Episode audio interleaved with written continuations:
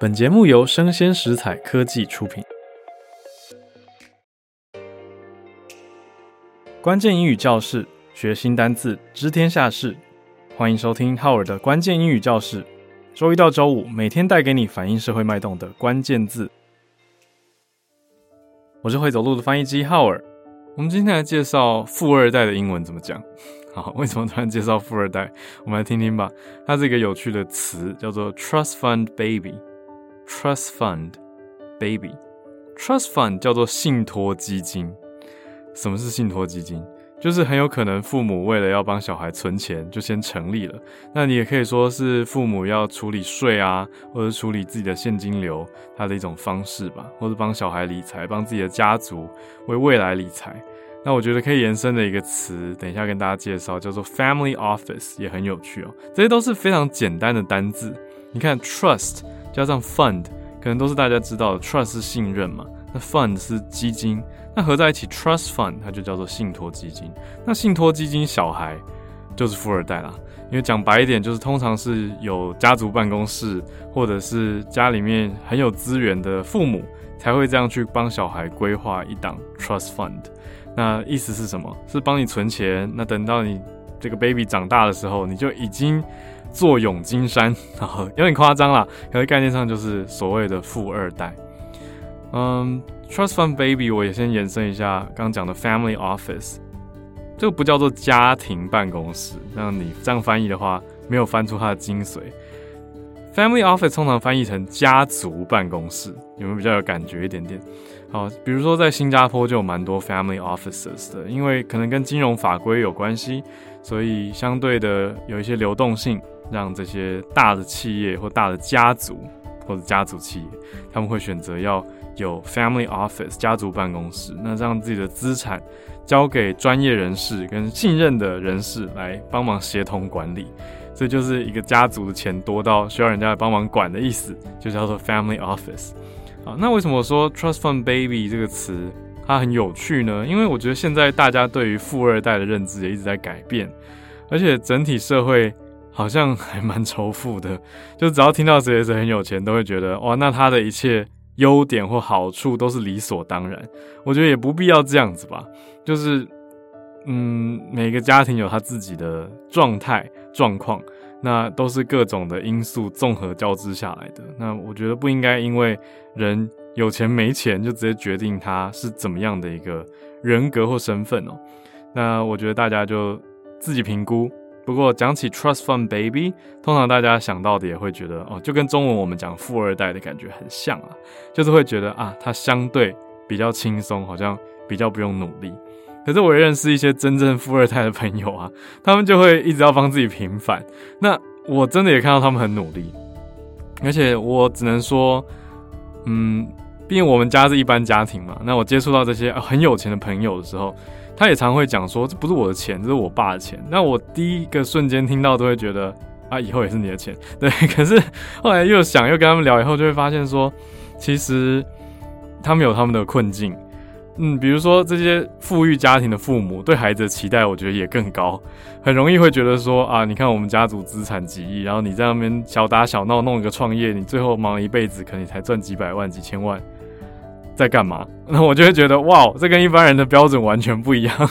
一般人你说创业啊，几百万就很不错了嘛，对不对？所以有他们不一样的压力存在了。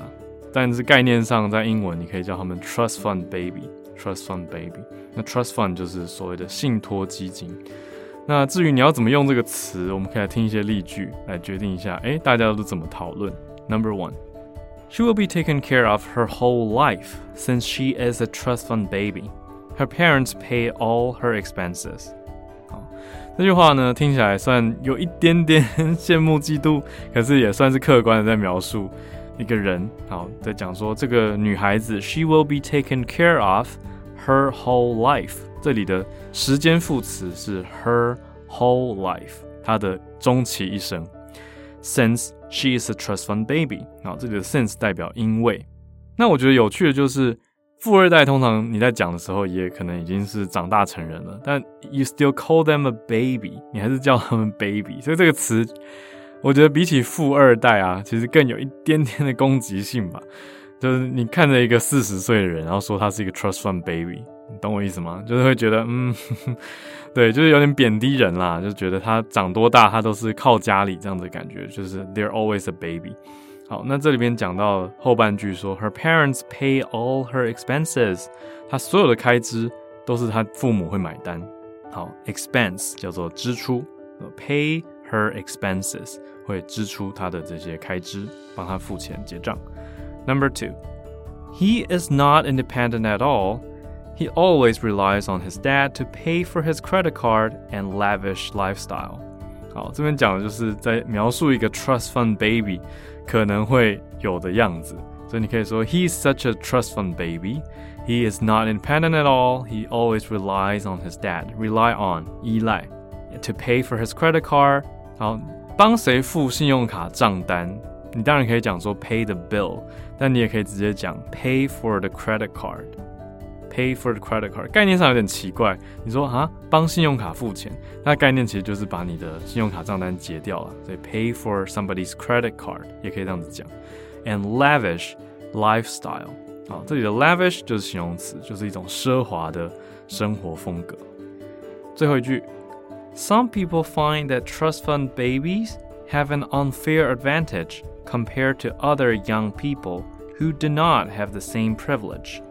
有些人会认为啊，这些 trust fund babies 他们有不公平的 advantage，不公平的优势，他们先天优势啊，unfair advantage compared to other young people who do not have the same privilege，主要是对比于其他没有这些优势的年轻族群。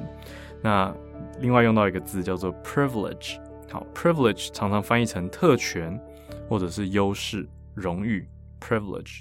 privilege，他们没有 the same privilege，那就是讲说起跑点就是不同。那我觉得这个其实，嗯，社会就是这样啊。所以大家认知到这件事情以后，与其整天一直在想这些，也不会因为这样就突然变得成功。不如再去努力打拼吧。好，这是我自己的想法啦。那我认为大家还是可以跟 Trust Fund Baby 当朋友，不见得要把他们就当成是很不一样的人。哦，因为我觉得大家有自己在努力的面向，好，那当然友情还是要建立在真心上，也不是因为他们是 Trust Fund Baby，所以你们当朋友，我觉得那个真心都是感受得到的。我是会走路的翻译机浩尔，关键英语教室，学新单字，知天下事，我们下次见。